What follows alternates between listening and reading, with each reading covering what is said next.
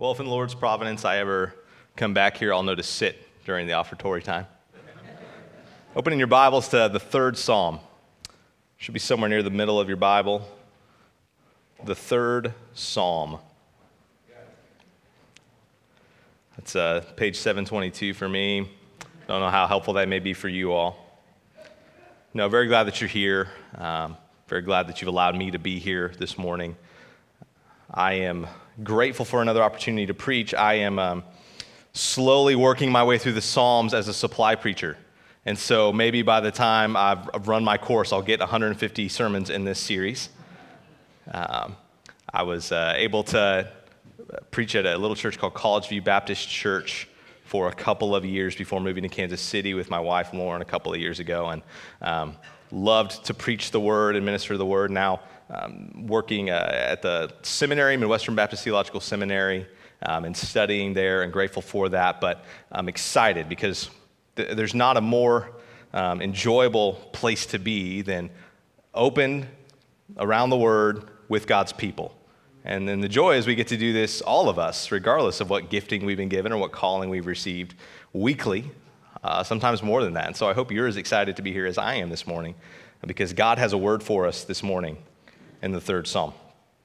Now, um, I am a student, and it does keep me busy alongside uh, my staff role there um, and trying to be a good husband and um, son and brother and those kinds of things. And so, one of the things that I have to do is find ways to stay motivated to study and to write uh, to read sometimes dense academic books. Uh, maybe some of you out there love to read and you love to read very technical works, uh, but many of us struggle with some of this. And so, one of the things I found is helpful to me, and you may find this odd, I actually got a little bit of grief for this the other day, is that I watch movies in the background while I study. Now, I know what you're thinking. That cannot be productive. And I assure you, it's probably less productive than just really being able to focus well. But it has helped me a lot to just dig in and do the work. I don't know what it is. I don't know if I'm just an odd duck or what it may be. But I really like to watch, and again, you may think this is a little odd, like sci fi and action movies in the background. I like all kinds of movies, uh, so I, you know, this is not a, a service for only sci-fi uh, nerds, um, if you're like me. But I mean, I watched all the Star Wars movies while I wrote my last big paper, all of them, all seven of them. The last time I wrote my big paper? Seven. Sorry, we are up to nine now, aren't we? Sorry, fellow nerds. I watched all of those. And so I, I don't know what it is. I just like the action. I like what's going on. But really, if you watch fantasy movies, you watch sci fi movies, you watch war movies. I watched 1917 the other day. Viewer discretion is advised, but it's a fantastic story about bravery and valiance on the battlefield. If you watch romantic comedies, even, there's, there's at least one common thread something goes wrong someone has to step in and save the day, no matter what. Now, after watching the romantic comedy, stepping in and saving the day is flagging down the plane before your beloved leaves and confessing your undying love. And then um, we skip past the part where y'all went to counseling for all the stuff that just happened, and then you get happily married. But no matter what kind of story it is, someone has to step in, speak up, and save the day. Uh, this morning, we've already sung so many songs about our salvation as believers in Christ. Now, if you're a young person here this morning who hasn't yet professed faith in Christ, you're someone who's here as a, a guest, just not sure where you stand with the Lord, or it's been many, many years since you've um, talked with Him and sought to worship Him with His people. Um, I don't want to assume we all have the same understanding, but if you have any concept of what it means to be saved as a Christian, you've heard it this morning. We stood beneath a debt we could never afford, but God's mercy is more, and Jesus paid that debt. We've heard that over and over and over again this morning, and I'm so grateful that we sung songs from Come Thou Fount of Every Blessing, my wife and I's very favorite song ever, written many, many years ago, to songs written 50 years ago, to songs written five years ago that all have this common thread. Something went wrong. We heard the bad news. And yet, God stepped in and saved the day. We're going to hear in Psalm 3 this morning, the very last verse, that salvation belongs to the Lord. And I hope as we hear it, we won't just jump straight to the things we've sung about this morning. We have to talk about those things this morning if this is going to be a Christian worship service. But I hope that as we really dig into Psalm 3 and try to understand what was going on in the author's life, that we'll have a better understanding of what it means when we say that our salvation comes from the Lord. Would you pray with me? Heavenly Father, there's nothing more important we could do this morning than to hear from you in your word. Get me out of the way. I pray that this passage of scripture that your Holy Spirit has inspired, that the gospel of Jesus Christ, that is our only hope in life and in death, would shine through this morning, would speak through what we're talking about this morning, and that the Holy Spirit would move in our hearts, that we would come to know you more or even for the first time. It's in Jesus' name we pray. Amen. The third psalm opens not in verse 1, but with an inscription. Now, uh, your English Bible version didn't just add this little inscription as sort of a, description of what's going on. So sometimes in your Bible, right, you may have a, something that kind of gives a brief description of what the next paragraph is about. And someone somewhere, probably in Illinois, because apparently all the Bibles are printed in Illinois, added that to help you. This inscription is original. This inscription is inspired by the Holy Spirit. It says this A psalm of David when he fled from Absalom, his son the Psalm of David. If you, if, if you don't know, and you, you likely do, David was the first good king of Israel. The second king that Israel ever had. So Israel was God's chosen people. God came to Abraham. The world had been made a mess of, split into nations and tribes and languages as a judgment against their pride at the Tower of Babel, if you know that story. And God comes to Abraham and says, I'm going to make a nation out of you, and you're going to bless many nations, and your offspring is going to bless the world and be blessed by them. Eventually, this becomes a, a, nation, the nation of Israel, brings them out of Egypt in the Exodus where they were slaves, and he brings them into the promised land. Are these stories ringing a bell to many of us this morning? And God says, You don't need a king, I'm your king. You don't need a fantastic military strategy. Here, how about this? Walk around this city's walls for a while and then yell. God's making a point. You don't need these earthly things to deliver your people, I deliver you. I delivered you out of Egypt and I brought you into the promised land. But eventually, they wanted a king like all the other nations. They wanted someone to make them feel a little bit more safe and secure. So God says, okay, if you want a king, if you're rejecting me as king, I'll give you a king, King Saul. If you know anything about the career of King Saul, King Saul was not a good king. He was so insecure. When he was being crowned, he was hiding in the luggage, it says. He was so insecure, but that insecurity turned into pride and fear, where he was not trusting anyone. He was paranoid about all the people around him, including a young man named David.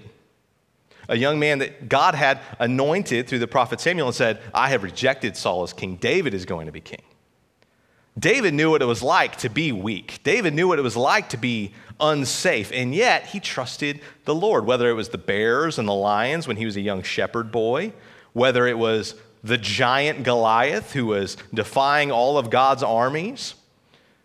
David knew what it was like to be secure in God's strength because he knew that salvation belongs to the Lord. And so he becomes the king eventually. He doesn't reach out and, and, and dethrone Saul and take over. He had the opportunity a couple of times to end Saul's life, but he says, You know, if God has promised to make me king, he'll do it when he wants to, how he wants to, and I trust him. He knew salvation, deliverance, belongs to the Lord. And so he was secure in his God. And so eventually he becomes king, and, and it goes well, and he unites the land, and all the tribes of Israel are united and, and trust David. And eventually something happens. His family starts to fall apart because of his own sin and his uh, weaknesses. He's not perfect by any means. The Bible doesn't paint us any perfect human pictures, save one. And so his son Absalom, the one oldest son, who is likely going to have the throne, decides it's my time. He does exactly the opposite of what his father David had done, and he, he tricks the people of Israel into making him king. He, he sends out people into every tribe, all 12 tribes of Israel, and he says, okay, at the right time, all together, say Absalom is king. And so he goes from Jerusalem, the capital where David is, over to a place called Hebron. And I know this is a history lesson, but hear me out. This poetry belongs to a part of a bigger story that we're going to hear about, and that's how we're going to understand it this morning. He goes over to this town, and he says, Okay, all once now. And they say, Absalom is king at Hebron. And David knows, I'm surrounded. There's, there's nowhere I can go. Literally, every single corner of my kingdom has now been taken over. Doesn't mean every single person was against David, but enough people were against David he was unsafe. So he left. He left his capital. He went out into the wilderness. He fled with his entourage. That's what happened when he fled from Absalom, his son. And this is what he had to say about it. We don't know if he wrote this Years later, reflecting on it, we don't know if he was writing it as he was leaving. I tend to think he was. We're going to see in a moment. David is on the run. Well, what does this look like? First, in verses 1 and 2, David was surrounded by slanderers. Surrounded by slanderers. Let's read 1 and 2 together. Oh Lord, how many are my foes? Many are rising against me. Many are saying of my soul, there is no salvation for him in God. David was surrounded by slanderers. Not just a few, many. You hear, you hear this three times in here? My foes are many. Many are rising against me. There's a great song about this. Uh, my foes are many, they rise against me, but I will hold my ground.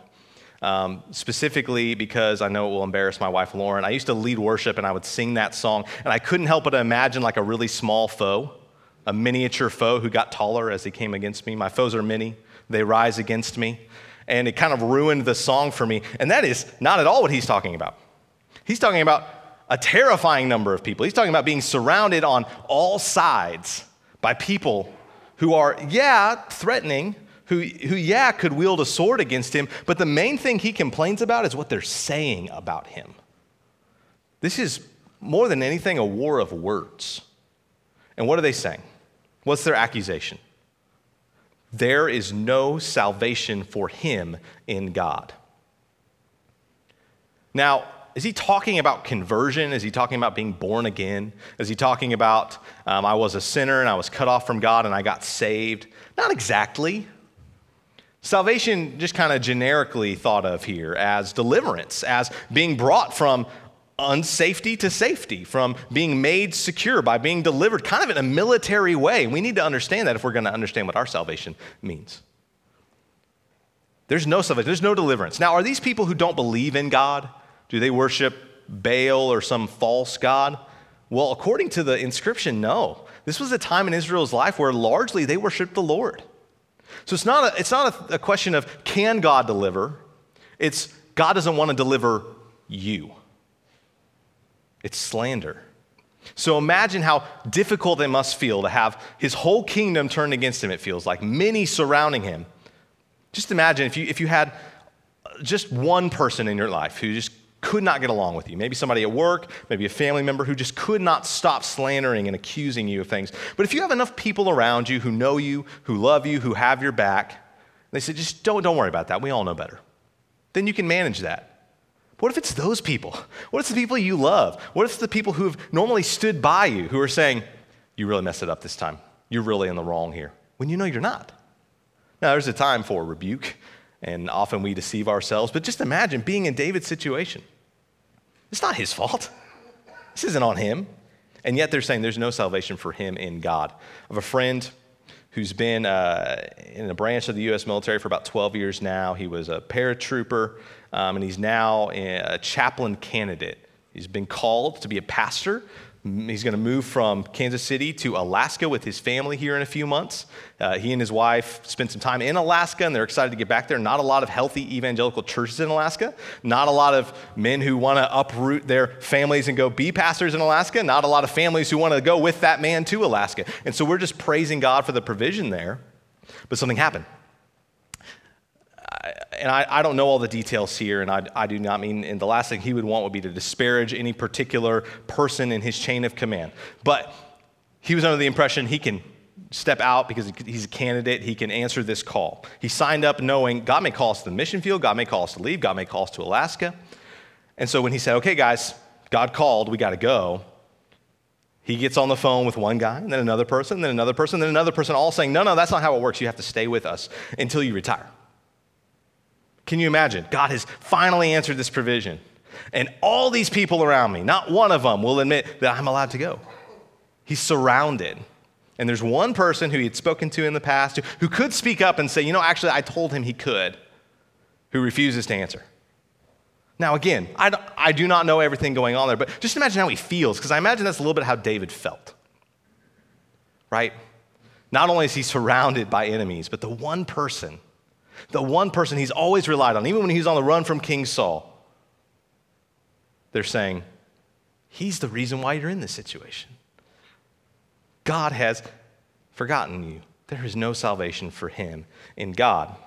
David was surrounded by slanderers. So, what does he do? Does he despair? Does he go rally the Philistines and say, you know what, I'll give you guys a little bit of your land back if you come make me king again?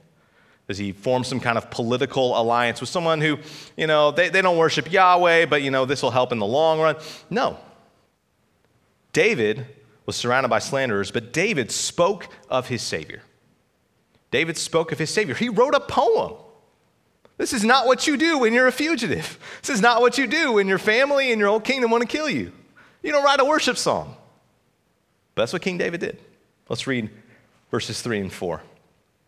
Or start with verse 3. But you, O Lord, it's addressed to God. You, O Lord, are a shield about me, literally all around me, my glory and the lifter of my head. If I am surrounded on all sides, quite literally, of my kingdom, by enemies who oppose me, the Lord is a shield all the way around. I could not be more safe. There is no weak point. There's no vulnerable point for David. Well, there was, physically, literally. A bigger army could come take out his entourage and he could die, but he knew as long as God is on his side, nothing can happen to him. He says, You're my glory. If my honor, my reputation have been slandered, if my integrity is questioned, God is my reputation. God is my honor. God is my glory. And it doesn't matter what anyone else thinks if the Lord is my glory. He's the lifter of my head. If I've got no reason to lift my eyes, if I should be hanging my head in disgrace, if I should be in desperate desperation and, and despairing for my life, I can lift my head if God is on my side. He's got a very high view of his God and God's promise to him. David spoke of his Savior. This is who he is in verse 3. So, what does he speak about him? Well, he, he looks at salvation in the past, in the present, and in the future. We're going to see this. Verses 4 and 5 it says, I cried aloud to the Lord, and he answered me from his holy hill. I lay down and slept. I woke again, for the Lord sustained me. He's writing here about what's happened in the past. He's remembering. He's speaking of his Savior's provision in the past. He says, I cried aloud to the Lord, and he answered me from his holy hill. We don't know exactly which time he's talking about. Maybe it's while he's on the run, and he, he's looking back on this scenario, maybe weeks later, years later, and saying, I prayed to God in that situation. And spoiler alert, God brings him back to his throne. And so he's saying, Look back at what God has done for me. Or he's thinking about times in the past, times when he was on the run from King Saul, times when he was fighting Goliath and others, times when he was surrounded by enemies and yet prevailed. And he goes, This is who my God is. This is what my God has always done for me. He spoke of his Savior's past salvation. He answered me from his holy hill. Now, he could be talking about Jerusalem, where the tabernacle is, where God's presence would come and, uh, and atone and make sacrifices when the priests would come in. Um, he may be talking about the heavenly Zion. He could be talking about the, the throne room of God in the heavens. And, and these two things, especially in the Psalms, kind of blend together. It's this idea that um, the real holy hill where God is is in the heavens, but he, he extends that to this place on earth. Regardless, if God is in the heavens, it doesn't matter if David's been kicked out of Jerusalem. He doesn't need a physical location because God is with his people wherever they go, whoever they're facing, whatever is surrounding them. He says, I cried aloud to the Lord, and he answered me from his holy hill. Verse 5, he does the one unthinkable thing you do. He rests, he sleeps. I lay down and slept. I woke again, for the Lord sustained me. If he didn't trust God, he could have very easily said, I'm not, I'm not taking any kind of rest. I'm going to stay up all night and be vigilant because I'm on the run and I'm outnumbered. But if the Lord is a shield about him, if the Lord has promised him that he's going to reign, then what can happen to him? Uh, a famous preacher said, We are immortal until our life's work is done. What he meant by that is God has numbered your days. God has planned your days. God knows exactly what He wants you to accomplish in this life. Not just your plans for your fulfillment and your ambitions, but to serve others and to, to, to know Christ and to serve the local church. And so there's no one who can kill you before God wants you to go to heaven. Praise God. We can trust him. Now, that doesn't mean we do the most dangerous things we could ever possibly do and be unwise stewards, because the thing that God may want to do in your life is to teach other people not to go, you know, bungee jumping without checking all their safety. But the point is, David knew God was in control of his days, and so he trusted the Lord. He lay down and slept, and he woke again. Why?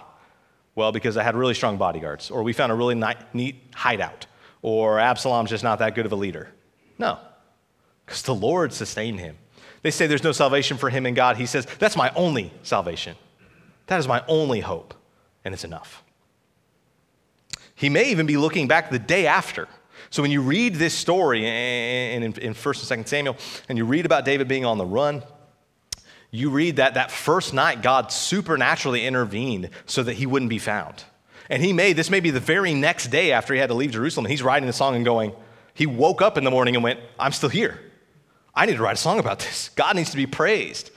I tend to think maybe that's what's going on here. He spoke of God's past salvation. He also spoke of present salvation. Now, that may seem kind of odd because uh, you have to be moved from one thing to another thing to be saved, right? You have to be let out of one thing and into another thing to be saved. And so it may be better for us to talk about this as security. What does it mean if God has saved and God will save? Then I am secure. I'm safe. That's what that means. It means I'm safe. Verse 6 says, I will not be afraid of many thousands of people who have set themselves against me all around. I just need one person if it's the Lord. Doesn't matter how many foes. I just need one if it's God. So he expresses his trust. David spoke of his Savior's past salvation. He speaks of this present safety and security he has in God. And then finally, he speaks of future salvation. He prays for future salvation. Verse 7 Arise, O Lord, save me, O my God. Isn't that the call? There's no salvation for him in God. And yet, the Lord has saved me in the past. He's keeping me safe now. So save me, God. For you strike all my enemies on the cheek, you break the teeth of the wicked. Now, we shouldn't probably think of like a slap here. We should think of this imagery as breaking someone's jaw. That may seem a little bit strange to us, right? Isn't Jesus who said, turn the other cheek? Well, yes. We're going to talk about that in just a moment.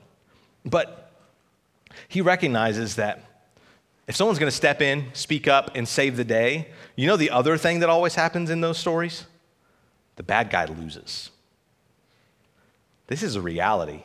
This is not pie in the sky Christianity. There's a bad guy who loses. We'll talk about that in a moment. Who is the bad guy? What does it mean that he loses? Here, when God is dealing with a nation and he has a king, it means that they're actually going to die. This is not tame stuff. And if you think that uh, Jesus just comes and he's, he's the nice version of God or something in the New Testament, read the book of Revelation. It's the Lamb who's bringing wrath on people.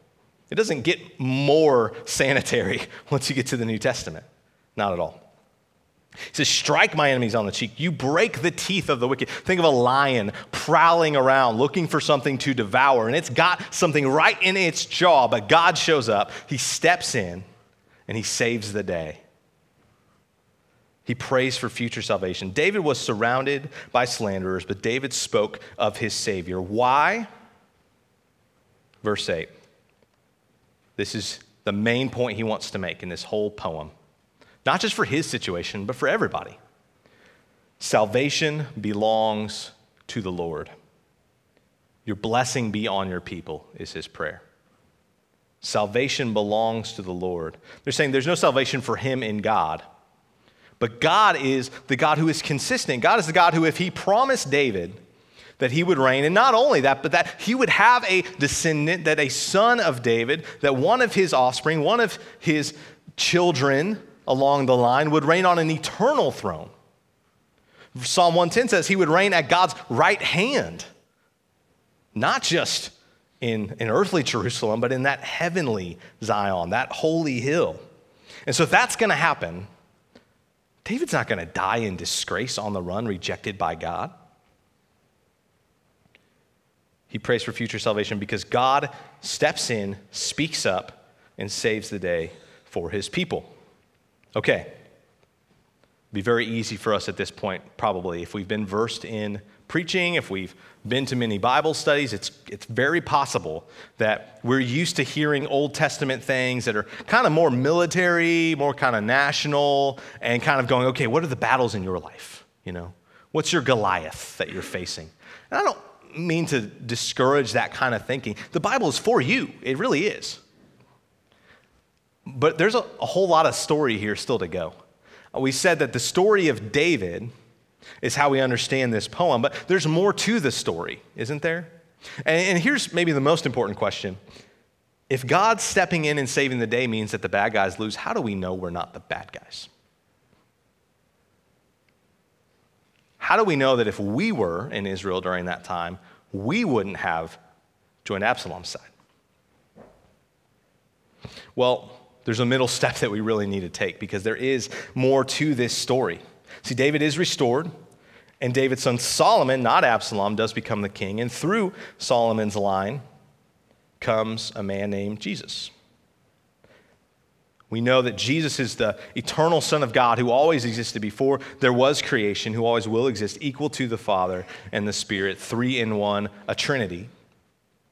And yet, in fullness of time, was born a human being, added humanity to his divinity and he came from the line of David. He came to the people of Israel who were facing a different kind of oppressor.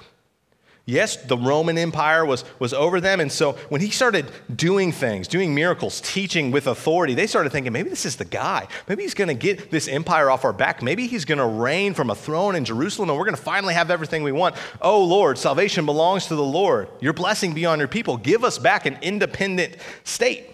And yet, he doesn't come on the scene and be the king that they want, does he? He comes and says, turn the other cheek. He comes and says, the law is good. I fulfilled the law. There's something greater than Solomon. There's something greater than even the temple here.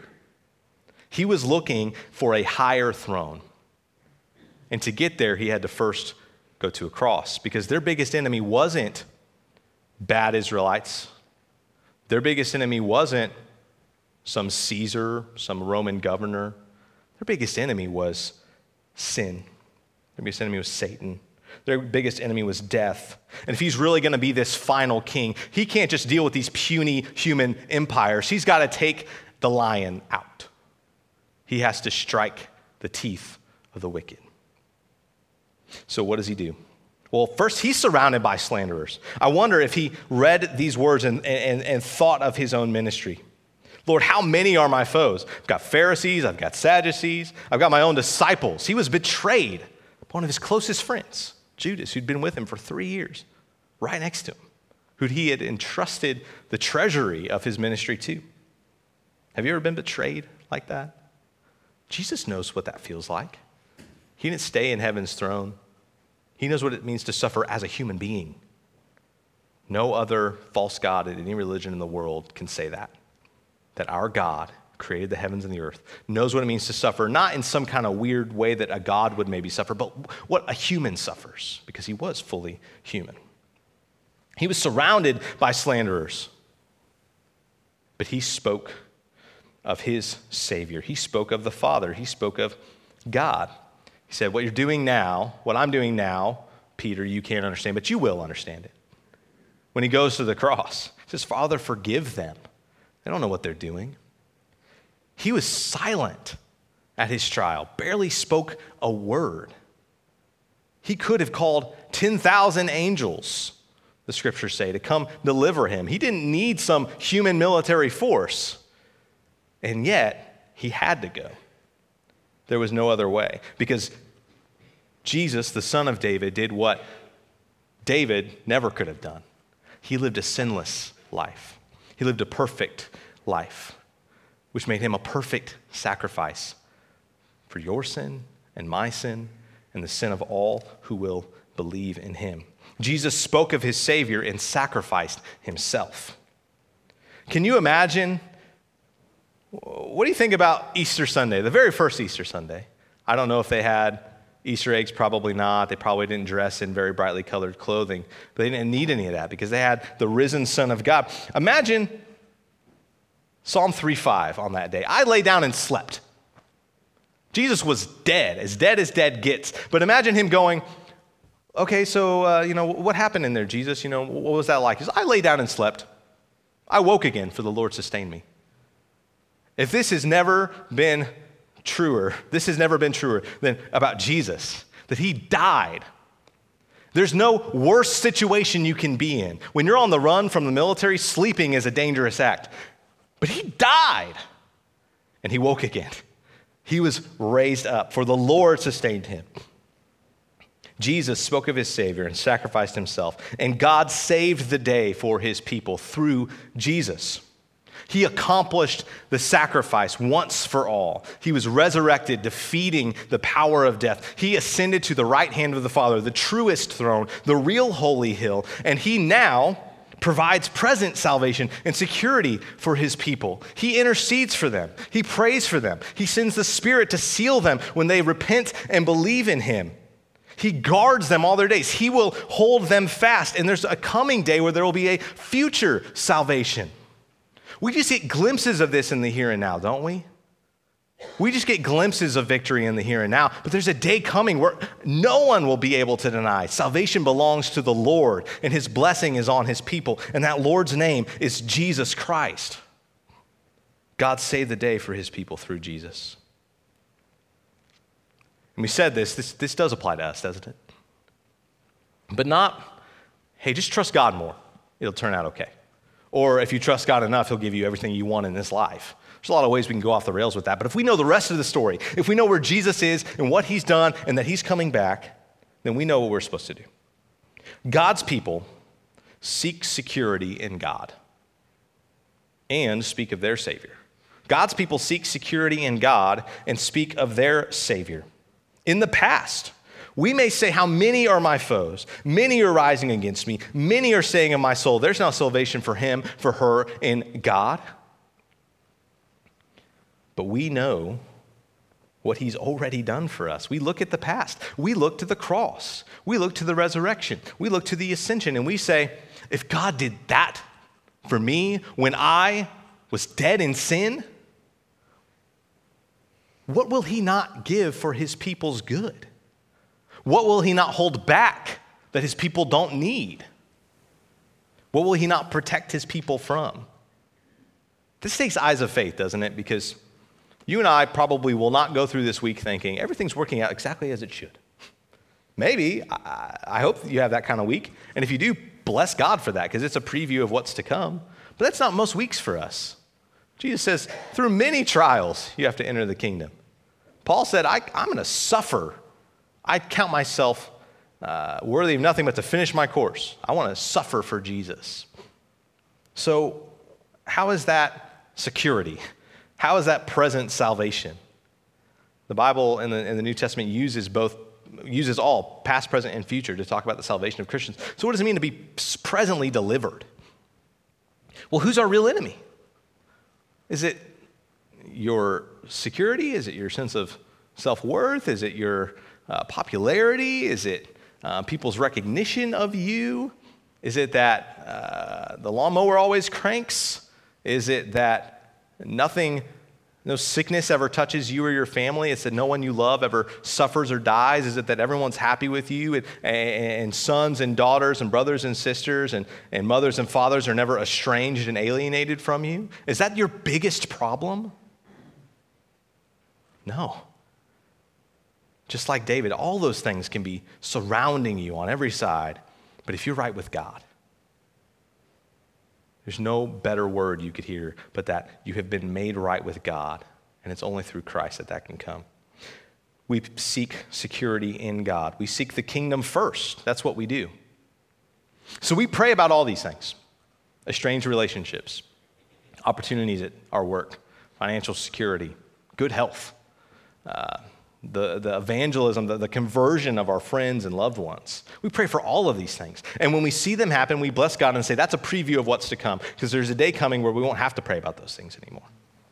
And yet, we pray about them knowing where we are, knowing that God may withhold those things, knowing that this is still a cursed world, knowing that Jesus' reign in the heavens comes mostly through transforming you and I here on earth not through some big military, political, social change. And so we pray knowing where we are in this story. We seek the kingdom first. That doesn't mean that you got to spend all your time volunteering at church. I really hope that you're serving here. But it, it doesn't mean that your nine to five is irrelevant for the kingdom of God. So let's think about that for a second. How would David deal with that coworker who's constantly nagging or, or, or constantly berating or constantly uh, spreading rumors? Well, he probably wouldn't be a doormat. He probably wouldn't you know, just roll over, but he certainly wouldn't kind of, oh, well, maybe I'll start a rumor. Maybe I'll kind of put a, put a word in or sort of, sort of nudge someone that matters. What would Jesus do in that situation? How do we seek the kingdom? If we have security in God, how do we live? Well, we don't assert ourselves to get what's ours. We trust the Lord because salvation, deliverance belongs to the Lord. What about our family members who just, children who just won't listen, who just don't care, or who, who actively work and hate against us? I have a dear friend and brother in Christ whose oldest um, revealed he's a pathological liar.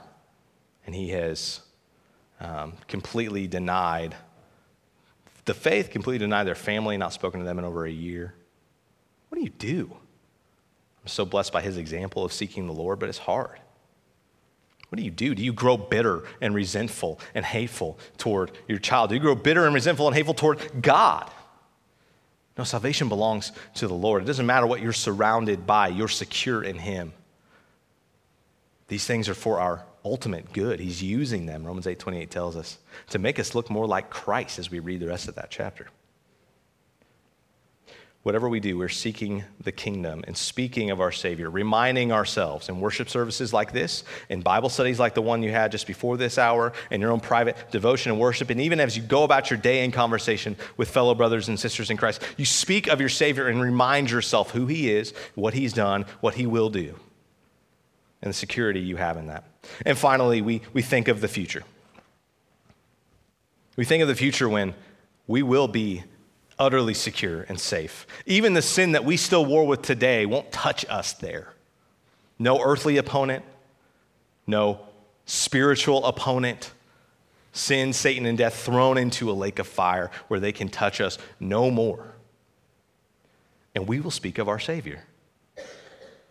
We won't go, man, we were the in crowd. We really figured it out. We really got right with God on our terms, on our time, when there was still time left. We will throw all our trophies, all of our crowns down at the feet of Jesus and say, if not but for his grace, we would have had nothing.